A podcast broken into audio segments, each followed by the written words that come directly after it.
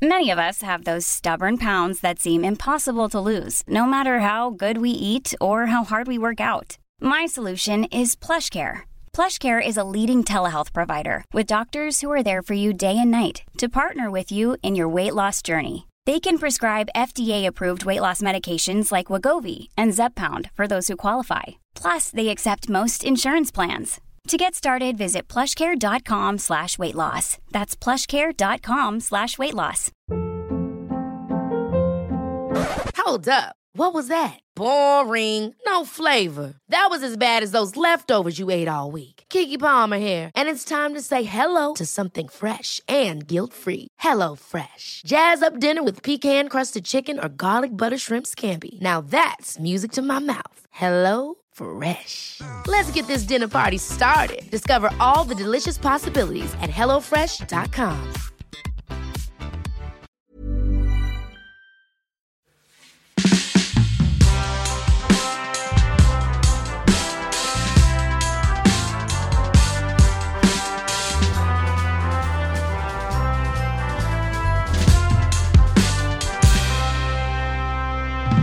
Till vardags känner vi honom som föreläsare, youtuber och utbildare inom bitcoin och blockkedjetekniken. För två år sedan hade han knappt råd att köpa lunch på stan, men nu är han 21 år och en av världens mest inflytelserika Youtube-kanaler om just kryptovalutor och blockkedjetekniker. Men idag är han statsminister för en dag. Välkommen statsminister Ivan Liljekvist, eller kanske Ivan on Tech som du är mer känd som. Välkommen! Ja, tack så jättemycket. Hur, kul att vara här. Ja men kul att du är här. Eh, hur, eh, hur mår statsministern? Statsministern mår jättebra. Det är kallt ute men humöret är på topp. Ja, det, det är lite rass, rosslig eh, sa du här inledningsvis också. Ja, Sitter här med en lite varm förkyld. kopp te. Ja. Exakt, lite förkyld så jag var tvungen att köra lite te. Men allt som allt så är livet eh, toppen Ja, just nu. Sveriges kanske yngsta statsminister också här, 21 Mycket år möjligt. gammal. Eller det är i så Eh, fall i fall förr i tiden. Att eh, någon som hade ärvt tronen. Ja, precis. Ja, det finns ju lite kungar och sådär som eh, vet man ju, någon kejsare i, i romarriket som eh, fick ta över makten som väldigt ung. Men du, eh, du är ju statsminister idag. Du har ju precis tillträtt här på din post som statsminister för landet Sverige. Eh, vad är det första statsminister Ivan Ontech gör? Ja, jag tror det är viktigt att eh, tala om för landet att eh, Sverige är faktiskt fantastiskt och få självförtroendet och inspirationen i människor. Så jag skulle nu hålla ett tal till att börja med och verkligen påvisa på framgångarna som Sverige har haft i tiden. För Sverige är ju ett väldigt litet land men väldigt framgångsrikt land. Och ibland är det fantastiskt att se hur många framgångar vi har på så många olika fronter. Man kollar på tekniken. Vi ser Ericsson, Spotify, Electrolux, Lux, Volvo. Vi kollar på sporten, vi ser ishockeyn och så vidare och så vidare. Så Sverige är väldigt framgångsrikt och eh, det är väldigt erkänt utomlands också. Exempelvis vi flyttade från Vitryssland 2006 till Sverige. Varför då? Jo, för att vi hörde så mycket gott om Sverige, både när det kommer till levnadsstandard, både när det kommer till industrin och bara möjligheter i stort. Så det är väldigt viktigt för oss att inse. Och ibland känner jag att eh, svenska folket inte inser det själva. Att man är för kritisk, man är för negativ när det kommer till, eh, till Sverige. Men när man kommer utifrån så är det mycket enklare att upptäcka det och inse det. Däremot så ska vi inte leva på gamla meriter heller. Det gäller att se fram emot framtiden. Det gäller att vara eh, först på nya industrier, på nya tekniker. Och blockchain är en av de aspekterna som Sverige måste bli bättre på, inom min mening. Och eh, det här är bara en av aspekterna, men allt som allt inte leva på gamla meriter heller. Nej, tycker du att vi gör det? Som land idag? Eh, Jag tycker att ibland så kan man eh, se det här att Sverige ses som väldigt framgångsrikt och väldigt eh, högteknologiskt och det är sant. Samtidigt som vi tappar på vissa fronter. Exempelvis jag jobbar ju hela tiden med blockchain och kryptovalutor och jag reser mycket i världen. Eh, jag har föreläst i Singapore, i Miami, i New York och skillnaden där är väldigt eh, stark mot Sverige. Där ser man myndigheter som är och lyssnar och lär sig. Där ser man olika representanter från stora företag, från Skatteverket, från Finansinspektionen som är och lär sig där också. Det ser vi inte riktigt i Sverige än. Så att både veta att vi är bra men också inte leva på gamla meriter och vara i framkant när det kommer till ny teknik. Just det. Du, ska vi dra lite kort här nu? Jag har försökt att förstå mig på vad en blockkedja, jag kallar det blockkedja, blockchain det är ju samma sak. Ja. Vad är det egentligen? Vad är det för teknik? Ja, eh, blockchain är tekniken bakom kryptovalutor som till exempel bitcoin. Så jag tror det är enklast att börja att prata om vad bitcoin är. Och bitcoin är en valuta på internet. Den har skapats på internet och den används på internet. Vem som helst kan använda den. Du behöver ingen bank, du behöver bara en dator eller en mobiltelefon och internetuppkoppling. Och eh, det här har väldigt stora konsekvenser globalt. Till exempel så pratar vi väldigt mycket om finansiellt utanförskap. Att eh, eh i vissa delar av världen där folk inte har bankkonton, de har inte mobilt, eh, mobila bankappar. Det är väldigt svårt att använda pengar och hantera pengar och finansiellt utanförskap som det här kallas då. Det är ett av de stora anledningarna till fattigdom i världen. Att du inte kan ta lån, du kan inte exempelvis få investeringar till dina företag. Det spelar ingen roll hur smart du är, hur bra team du har, hur bra idé du har. Du kommer helt enkelt inte få kapital för det finns inget kapital i ditt land. Så det är väldigt synd och det är väldigt uh, olyckligt på det sättet. Men med kryptovalutor så är det för första gången möjligt att eh, göra så att alla i världen är en del av det finansiella systemet. Det spelar ingen roll vilket land man kommer ifrån. Men för att det här då ska funka utan, utan någon centralbank, utan någon central centralt företag, centralt server, vilket bitcoin gör, så använder man blockchain-tekniken. Och då blockchain kan beskrivas som en global databas där vi kan spara alla transaktioner som sker i exempelvis bitcoin eller i andra kryptovalutor. Och det är ingen som kan gå, gå in och fuska. Det är ingen som kan ljuga om hur många bitcoin man har. Så det här är en global databas som kan avgöra vad som är sant och vad som är inte sant.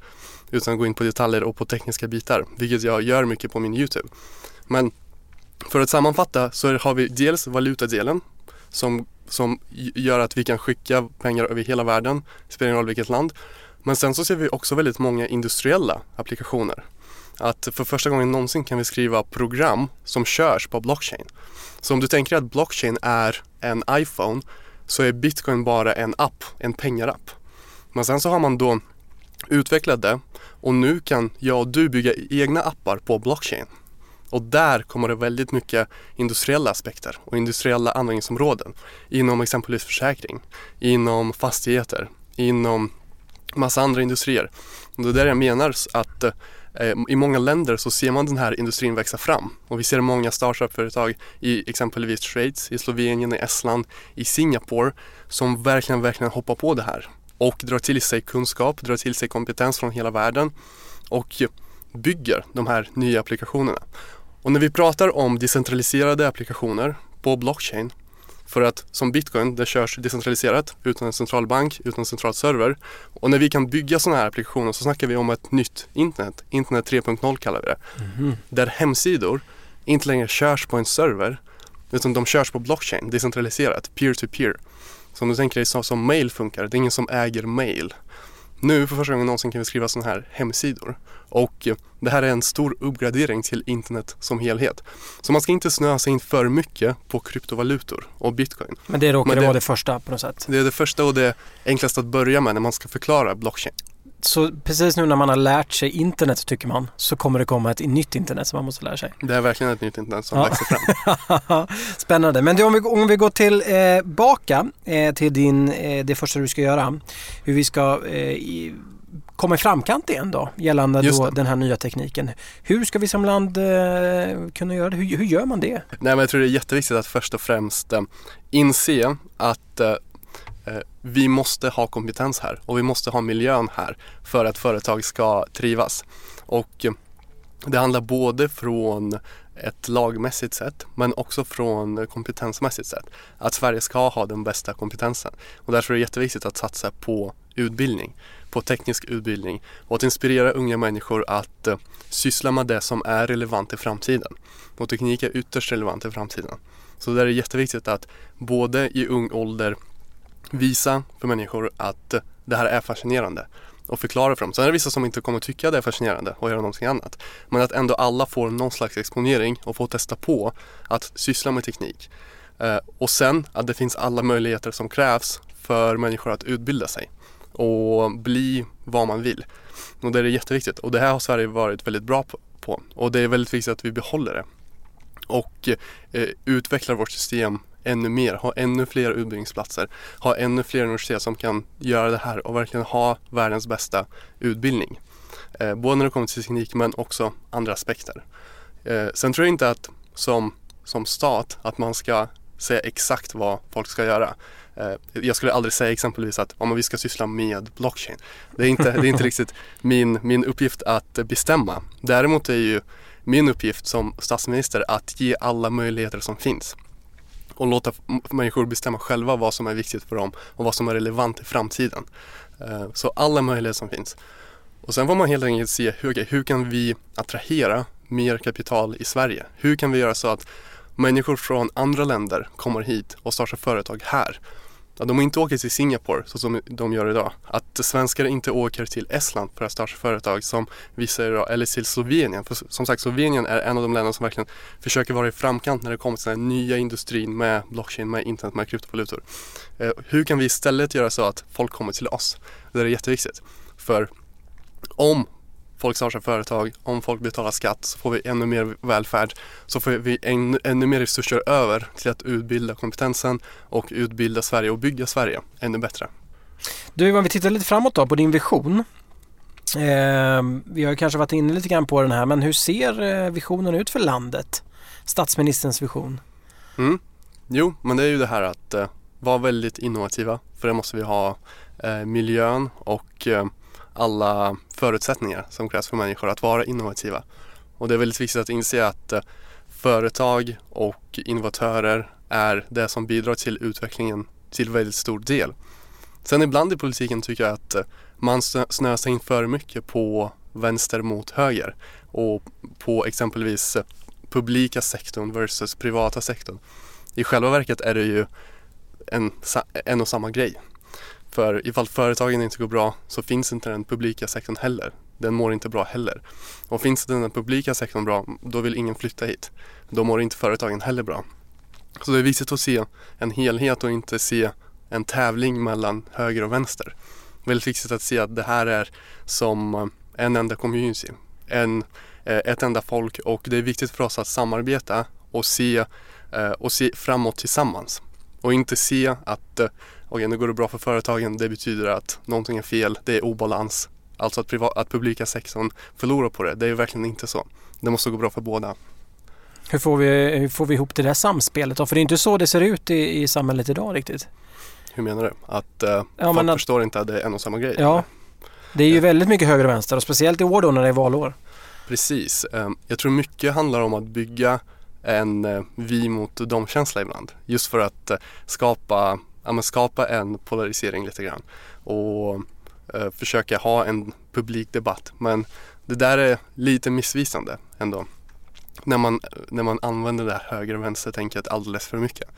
Eh, och sen så gäller det för partier att eh, dif differentiera sig, att visa på en skillnad. Eh, men i själva verket så ska vi som vanliga personer tänka att det här är ändå en och samma grej. Eh, vi har ändå ett och samma mål.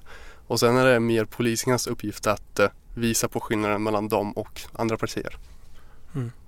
Så, så eh, visionen för Sverige är att vi ska få ihop landet då egentligen eh, och se det som en helhet mellan då det offentliga eh, och det privata? Det är jätteviktigt, ja. precis. Att man inte ser det som en tävling. Ja. Intressant. Då har vi tittat lite grann på din eh regering. Regeringen Liljekvist. hur ser den ut? Uh, jo, det är en intressant fråga. Uh, jag skulle nog säga att uh, um, utrikesministern, det måste bli min mamma. För hon är väldigt bra på personliga relationer och uh, hon är ju väldigt vis och smart också. Det var hon som tog beslutet att vi skulle flytta från Vitryssland till Sverige 2006. Uh, så att, nej men jag tror att hon, hon är bra på att hantera människor, på att bygga relationer, relationer med andra länder och helt enkelt ja, men ha, bygga en bra bild för, för Sverige. Mm. Så mamma Liljekvist då, vad heter hon?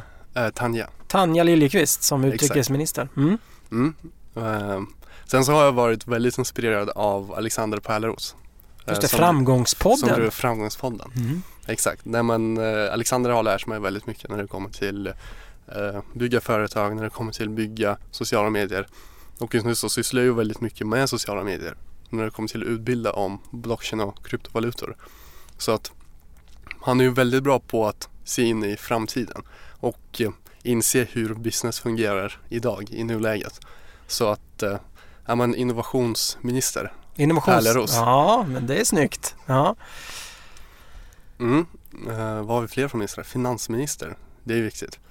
Eh, själv så är jag väldigt inspirerad av en amerikanare som heter Grant Cardone. Mm. Jag vet inte om du har hört om honom, men han är en affärsman i USA. Och eh, han lär ut väldigt mycket om hur man bygger stora bolag, hur man ska tänka när det kommer till sälj. Och han har inspirerat mig väldigt mycket och jag har faktiskt lyckats att intervjua honom på min kanal om kryptovalutor. Mm. Så att, eh, är finansminister Cardone. Så att det, och sen tycker jag också det är viktigt att det inte bara blir svenskar heller i en regering. Eh, för vi måste ta kompetens från överallt i världen. Så att eh, Grant Cardone gillar jag väldigt mycket och han har lärt mig väldigt mycket också. Mm. Kommer han förespråka en blockchain-land? Mm, han försöker ju lära sig så att eh, han ser väl potentialen i det. Men han är ju väldigt mycket att bygga stora företag och bygga stora organisationer och hantera finanser. Och han gick ju från noll, han var skuldsatt vid 25-årsåldern, hade väldigt stora drogproblem och kommit tillbaka och nu närmar han sig en miljard dollar i som ja, net worth. Så han har ju verkligen lyckats när det kommer till finanserna. Hantera pengar, bygga organisationer, bygga företag. Intressant. Mm. Har vi något mer? Ja, eh, vad har vi mer för ministrar? Näringslivsminister kanske. Det är bra att ha. Eh, och utveckla landet, eh, landet inombords. Nej, men jag lyssnade på Günther Mårder. I, Just det, statsministern här. Precis, mm. på statsminister Mårder. Eh, och honom har jag följt i andra poddar också. Och eh, mycket har jag lärt mig när det kommer till både företaget men också till eh, aktiesparande. Så att eh, Günther Mårder har inspirerat mig väldigt mycket på de aspekterna också. Och han har ju därför företag och driva företag också. Så att eh, eh, eh, näringsministern Mårder. Hur, hur rimmar hans vision om ett eh, automatiserat land med din eh, vision här? Mm, ja, han pratar ju om um, självkörande bilar exempelvis. Det där rimmar klockan tror jag. Uh, att vara innovativa och uh, för att hans vision ska fungera så krävs blockchain. för att, för att uh, om maskiner ska göra affärer med varandra så kan de inte öppna ett bankkonto exempelvis. Det där måste ju ske med kryptovalutor. Så att Exempelvis när min bil ska tanka, då ska den kunna ha ett eget konto, den ska kunna hantera egna pengar.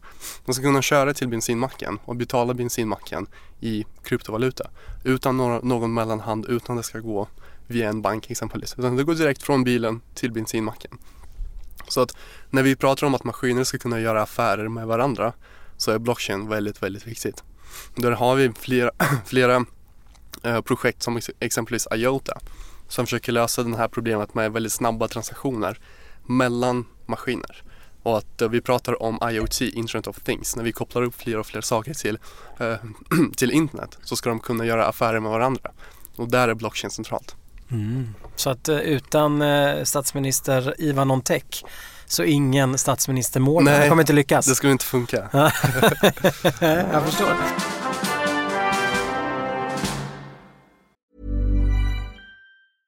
Many of us have those stubborn pounds that seem impossible to lose, no matter how good we eat or how hard we work out. My solution is PlushCare.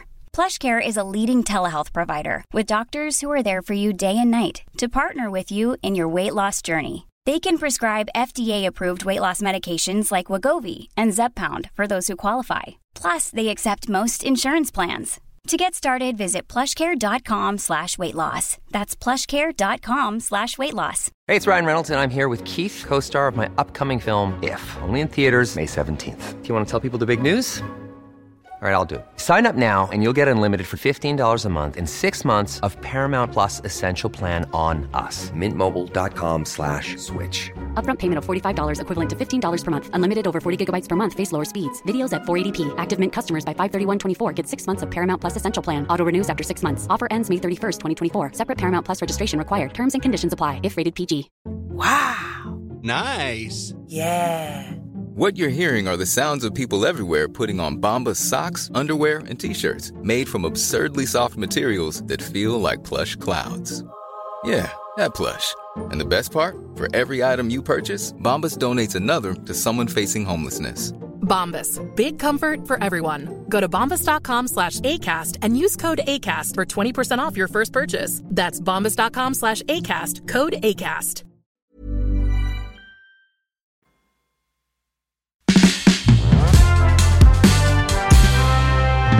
Om vi leker med tanken att du fick 100 miljarder kronor öronmärkta från statsbudgeten till statsminister Ivan Ontech. Vad skulle du göra för pengarna? Mm, jag skulle investera i kompetensen Mm. och utbilda. Jag trodde du skulle säga bitcoins. Bara köpa bitcoins. Nej men från statsministers håll så är det viktigt att eh, jobba med eh, möjligheterna och med miljön som människor lever i i Sverige eh, Eh, och förutsättningar. För att jag tror inte att statsministern ska säga att okej okay, blockchain, okej okay, bitcoin. Det är, inte, det är inte statsministerns roll trots att jag själv tycker det är intressant och kanske lägger mina personliga pengar i det. Men statsministern tror jag ska bara göra det så enkelt som möjligt för folk att ta, gå sin egna väg och göra landet i helhet mer attraktivt. Sen exakt hur det kommer utvecklas, det vet jag inte och det vet ingen. Det är omöjligt att förutse framtiden och exakt vilken teknik som kommer att slå igenom eller exakt vilken industri som kommer att slå igenom. Så därför tror jag att det handlar bara om förutsättningar. Och jag tror inte heller på att satsa på en specifik sektor, att subventionera en specifik sektor. För som sagt, man vet inte om det är, om det är värt. Kanske är bara bättre att lägga på utbildning, på möjligheter, på exempelvis bättre miljö för startups. Att göra det enklare att starta företag. Kanske ha eh, Eh, ett mer förmånligt miljöskattemässigt för startups så att människor åker hit och startar startups. Så att jobba med den stora bilden, jobba med möjligheter, göra så att folk trivs och folk vill flytta hit och göra affärer här och ta med sig sina pengar från sina länder hit. Så istället så att pengar åker iväg och folk tar med sig pengar och startar företag någon annanstans så förlorar vi både deras pengar och också skatteintäkter. Istället ska vi attrahera folk och attrahera företag och pengar in i Sverige. Mm. Så det var de 100 miljarderna? Vad sa du? Det var de 100 miljarderna? Precis, bygga möjligheter ja. och eh, förutsättningar. Ja. Du, eh, det är ju val här i september. Riksdagsvalet, landstingsvalet och kommunalvalet. Just det. får man fråga vad du röstar på? Ja, jag skulle säga att jag inte har bestämt mig än. Jag är en av de här som inte, som inte bestämmer sig in i, in i det sista. Uh, men jag drivs ju väldigt mycket av innovation, av företagande, av uh, göra möjligheter för företag att trivas här. För jag tror att det gynnar både privata och publika sektorn.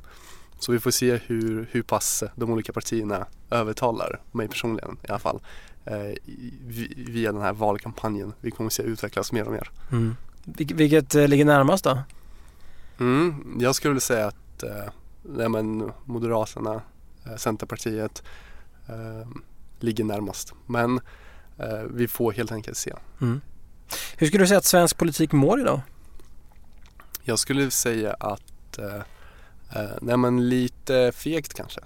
Att eh, man eh, istället för att eh, säga vad man tycker och istället för att verkligen visa vad som är viktigt så lyssnar man istället på folket och försöker förstå vad de tycker är viktigt och sen anpassa sig. Eh, så det är kanske en nackdel eh, som, som vi måste förbättra. Eh, och sen så är väl alla partier väldigt lika vilket också är lite tråkigt ibland. Att de flesta tycker nästan samma sak. Och det skiljer kanske någon procentenhet på olika förslag. Att vi ska höja det här med 0,5 procent, sänka det där med 0,3 procent. Så att mer variation hade varit kul. Mm. Jag tänker så här, eh, med blockchain-tekniken då, eller blockkedjetekniken, så kommer vi få ett nytt internet, internet 3.0. Just det. Eh, du är ju oerhört mycket framkant rent tekniskt. När man hör dig prata får man känslan av det i alla fall.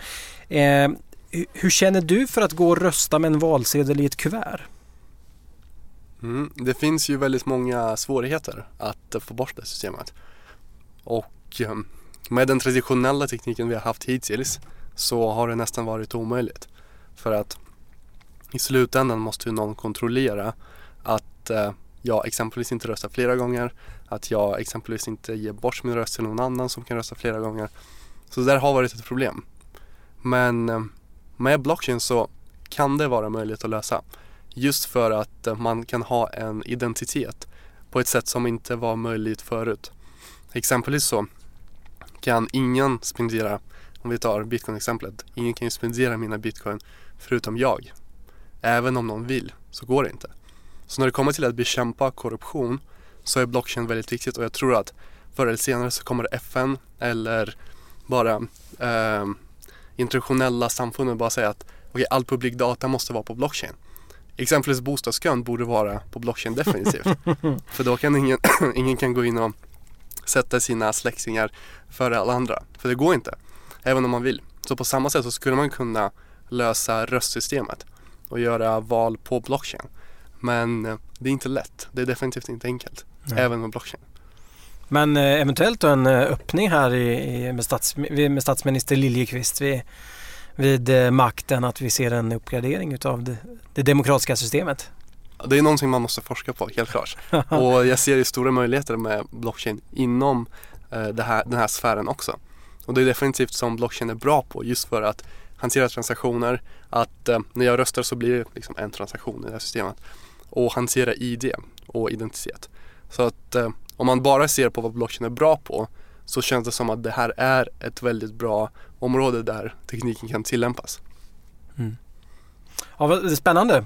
Se vad, vad, vad vi tar vägen då med, med valen här om ett par år. Men du, eh, det här med bitcoins funderar på. Eh, Va, va är, vilka är dina bästa tips gällande bitcoins? Det kanske sitter folk här nu som precis som jag själv funderar på om man inte skulle ta och eh, investera lite kanske. Va, hur ska man tänka med bitcoins? Är det ute nu eller vad, ska, vad, vad gäller? Eh, jag tror inte det är ute samtidigt som det viktigaste att inse är att ha förståelse, att man måste ha förståelse för det man köper. För marknaden är ju väldigt volatil och eh, bitcoin som investering är väldigt, väldigt hög risk.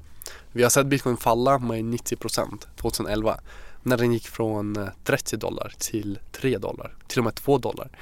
Och 2013 eh, sjönk den från 1000 till 200. Och bara nu på sistone sidan har den sjunkit från 20 000 till 6 000. Så dollar? Ser, precis, mm. dollar. Så att vi ser ju en, eh, om man ser på ett, eh, ett längre perspektiv så ser vi en uppgång helt klart. Eh, men kortsiktigt så kan den ju falla rejält. Det ligger i bitcoins natur att göra det. Och mycket är ju för att marknaden är så liten. Och eh, skulle, skulle folk bli oroliga eller att vi ser stora pengar gå in eller ut ur marknaden så ser vi såklart stora prisskillnader från dag till dag. Så att med det i åtanke måste man förstå att om man investerar utan att eh, veta vad bitcoin är, utan att veta vad bitcoin gör i världen, varför bitcoin är viktigt, varför kryptovalutor är viktigt som helhet, så är man i väldigt, väldigt farlig situation. För att helt plötsligt när marknaden dyker, om man inte förstår vad man har köpt, man förstår inte det fundamentala värdet i sin investering, så är risken väldigt stor att man får panik och att man säljer av och att man styrs av nyheter, man styrs av andras åsikter, man styrs av media för mycket istället för att vara säker på sin egen bild och vara säker på sin egen vision för sin investering. Så det tror jag är sjukt viktigt att man inte köper någonting man inte förstår. Och det är ju sant med alla investeringar. Men jag skulle säga att det är extra viktigt med bitcoin. Just för att vi kan ha så stora prisskillnader. Och om man bara ser 2017 så har ju priset börjat på under 1000 dollar och slutat, eh, och nu minns jag inte exakt men det var ju långt över 10 000 och gick till 20 000 i slutet på, i början på 2018 och nu är vi tillbaka på 6-8 tusen. Så uppåtrörelserna är stora men också nedåtrörelserna. Så det gäller att förstå vad man köper, veta visionen, hur bitcoin används och varför bitcoin är viktigt. Är det köpläge? Just nu, jag brukar säga som Warren Buffett. Mm. Jag, jag, älskar ett citat och, det säger, och han sa följande. Be greedy when others are fearful and be fearful when others are greedy. Så man ska vara snål när alla andra är väldigt positiva. Och man ska, eh, eller hur säger man? Man ska vara snål när alla andra är väldigt positiva och man ska spendera när alla andra är rädda. Eh, så det här är väldigt viktigt för mig i alla fall och det är någonting jag lever efter. Att eh, När alla är positiva så kanske det inte är ett bra läge. Men när alla är negativa och alla säger bitcoin är dåligt experiment, det här kommer aldrig funka. För exakt så här var det 2013 när det gick från 1000 till 200. Då hörde man bara negativt i media och personer som hade förlorat väldigt mycket och de såklart berättade till sina vänner att det här var det sämsta de har gjort någonsin. Men såklart, efter det fallet så har ju bitcoin gått till nya höjder och gick till 20 000. Så att eh, ja, men det kan vara en eh, indi indikationsmått eh, eh man kan ha. Men du, eh, gissar, jag gissar att du äger ett par bitcoins? Ja, jag har ju, jag har ju ägt bitcoin sedan 2013. Men sen så har inte det är inte så att jag har varit cool nog att bara hålla dem. Det har ju varit väldigt stora upp och nersvängar och när jag köpte bitcoin första gången så var jag en av dem som inte förstod någonting egentligen. Jag bara tyckte att det var intressant och, eh, och man såg den här stora utvecklingen. Såklart trodde man att det skulle fortsätta att gå uppåt. Men sen så såg jag de här stora rasen så jag har inte behållit allting. Samtidigt så har jag lärt mig väldigt mycket om hur marknader funkar, hur de här cyklerna funkar, hur psyket funkar hos människor. Eh, och just att ingenting växer i oändlighet och ingenting faller i oändlighet heller. Mm. Men du, eh, du kunde ju inte betala, eh, knappt, knappt köpa lunch på stan för ett par år sedan. Du har det mm. ganska gott ställt nu. Kan man gissa? Nej, det skulle, inte, det skulle jag inte säga. Men eh, mycket har ju förändrats med, eh, med företagandet och med eh, ja, men allt runt omkring. Och att folk uppskattar det jag gör och att människor tycker att den kunskapen jag kan erbjuda är viktig. Exempelvis nu så har vi lanserat en online-skola och redan idag så har vi 4000 betalande studenter över hela världen. Så intresset är jättestort. Och eh, nej, det är bara kul att se all uppskattning och eh, eh, att folk verkligen tycker att eh, det man gör är relevant. Och det är väldigt viktigt. Jag tror, jag tror att eh, där har jag haft både tur men också jobbat hårt för att upptäcka det jag är bra på. Eh, bra på. Och det är någonting som många måste göra, alla måste göra. Upptäcka någonting man är bra på och någonting som driver en. Och det tror jag också är jätteviktigt om vi vill ha ett fint samhälle.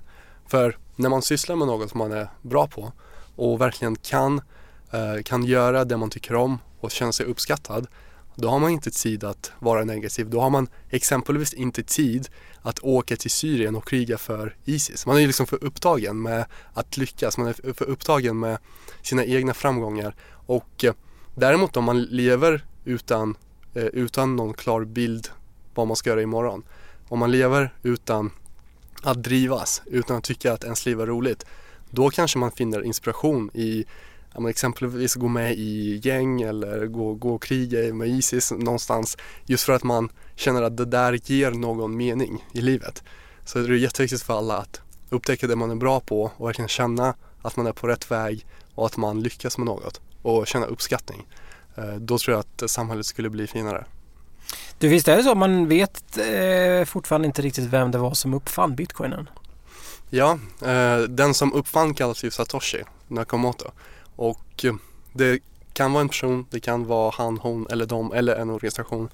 Så det är ju väldigt oklart. Samtidigt det kan vara du. Ja, kanske jag. Ingen slump att du började koda ungefär samtidigt som bitcoinen lanserades 2008 eller vad det var. Eller hur, det var min första fritidsprojekt. Nej men någonting man får ha i åtanke är att det spelar ingen roll vem som uppfann bitcoin när det kommer till den tekniska aspekten. På samma sätt som det spelar ingen roll vem Pythagoras är. Uh, han kanske var en bra människa, kanske var en dålig människa, men vi kan använda hans teorem, Pythagoras sats, utan att veta exakt vad det är, just för att det är matte. På samma sätt som bitcoin är uh, open source, öppen källkod, vem som helst kan se exakt vad koden säger, exakt vad den gör. Så på det sättet är det orelevant vem Satoshi är. Däremot så äger ju Satoshi väldigt många bitcoin. Så från ett eh, marknadsperspektiv så har vi en spelare som äger ungefär 5% brukar man uppskatta av hela, av hela, ekonom av hela ekonomin. Vilket är såklart eh, oroande ur mark marknadsperspektivet. Samtidigt så är det bara oroande kortsiktigt. För det som kan hända är ju att Satoshi bara säljer alla sina bitcoin och kraschar priset totalt. Men så fort det händer, bitcoin har ju inte förändrats. Fundamentala värdet är ju samma tekniken är ju samma. Så att det jag tror skulle hända är att eh, folk skulle bara köpa upp allt igen och priset skulle gå, röra sig uppåt igen för ingenting egentligen har ändrats. Det är bara att vi har sett en väldigt, väldigt stor försäljning av bitcoin. Många bitcoin på en och samma gång. Mm. Intressant. Du, det har snart blivit dags för, för eh, tal till nationen. Vi ska också säga det, gå in och titta på Youtube-kanalen Ivan Ontech om man vill lära sig mer om, om bitcoins och, och eh, kryptovalutor och, och blockchain. Eh, för det är ett väldigt spännande område. Det kommer eh, eh röra om i internetgrytan kan man säga. Eh, du, det har blivit dags för Tal till nationen med statsminister Ivan Liljekvist. Eh, Ivan Ontech, varsågod. Eh, ja, kära svenskar, kära medborgare. Eh, Sverige är ett fantastiskt land. Vi har haft otroligt mycket framgångar på många olika fronter. Vi har ett av de bästa teknikföretagen i världen. Eh, om man kollar historiskt, Ericsson, Spotify, Electrolux, Volvo. Teknik är någonting vi är väldigt bra på. Vi är väldigt bra på sport, vi är väldigt bra på vetenskap, vi har väldigt bra ingenjörskultur i Sverige också. Historiskt sett så har vi kunnat attrahera mycket kunskap, mycket, mycket pengar in i landet, mycket kompetens in i landet tack vare den här miljön vi har, tack vare förutsättningar som människor har att bygga sitt eget liv, bygga sin egen framtid. Eh, det är något som jag själv har fått uppleva och vi flyttade hit av en anledning. Det är något som vi måste fortsätta med. Det är något som vi måste utveckla. Det är något som vi måste ta vara på och göra ännu bättre. Och det gäller att inte leva på gamla meriter heller. Måste ha självförtroendet och inse att vi är bra och vi kan bli ännu bättre. Samtidigt som man ska alltid vara hungrig och alltid försöka uppnå något bättre och bygga Sverige ännu bättre och attrahera ännu mer människor hit och attrahera ännu mer kompetens, smarta personer och såklart kapital också som är väldigt viktigt eh, för att vi ska kunna utveckla och investera i oss själva. Så att eh, ha det i åtanke och eh, låt oss bygga Sverige ännu bättre. Statsminister Ivan Ontech, stort tack! Tack så jättemycket!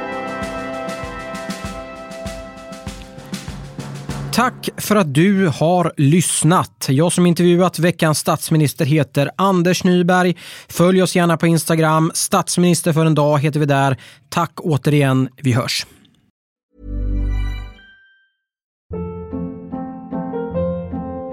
Hold up. What was that? Boring. No flavor. That was as bad as those leftovers you ate all week. Kiki Palmer here, and it's time to say hello to something fresh and guilt-free. Hello Fresh. Jazz up dinner with pecan-crusted chicken or garlic butter shrimp scampi. Now that's music to my mouth. Hello Fresh. Let's get this dinner party started. Discover all the delicious possibilities at hellofresh.com.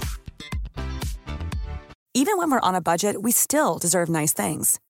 Quince is a place to scoop up stunning high-end goods for 50 to 80% less than similar brands. They have buttery soft cashmere sweaters starting at $50, luxurious Italian leather bags, and so much more. Plus, Quince only works with factories that use safe, ethical, and responsible manufacturing. Get the high-end goods you'll love without the high price tag with Quince. Go to quince.com/style for free shipping and 365-day returns.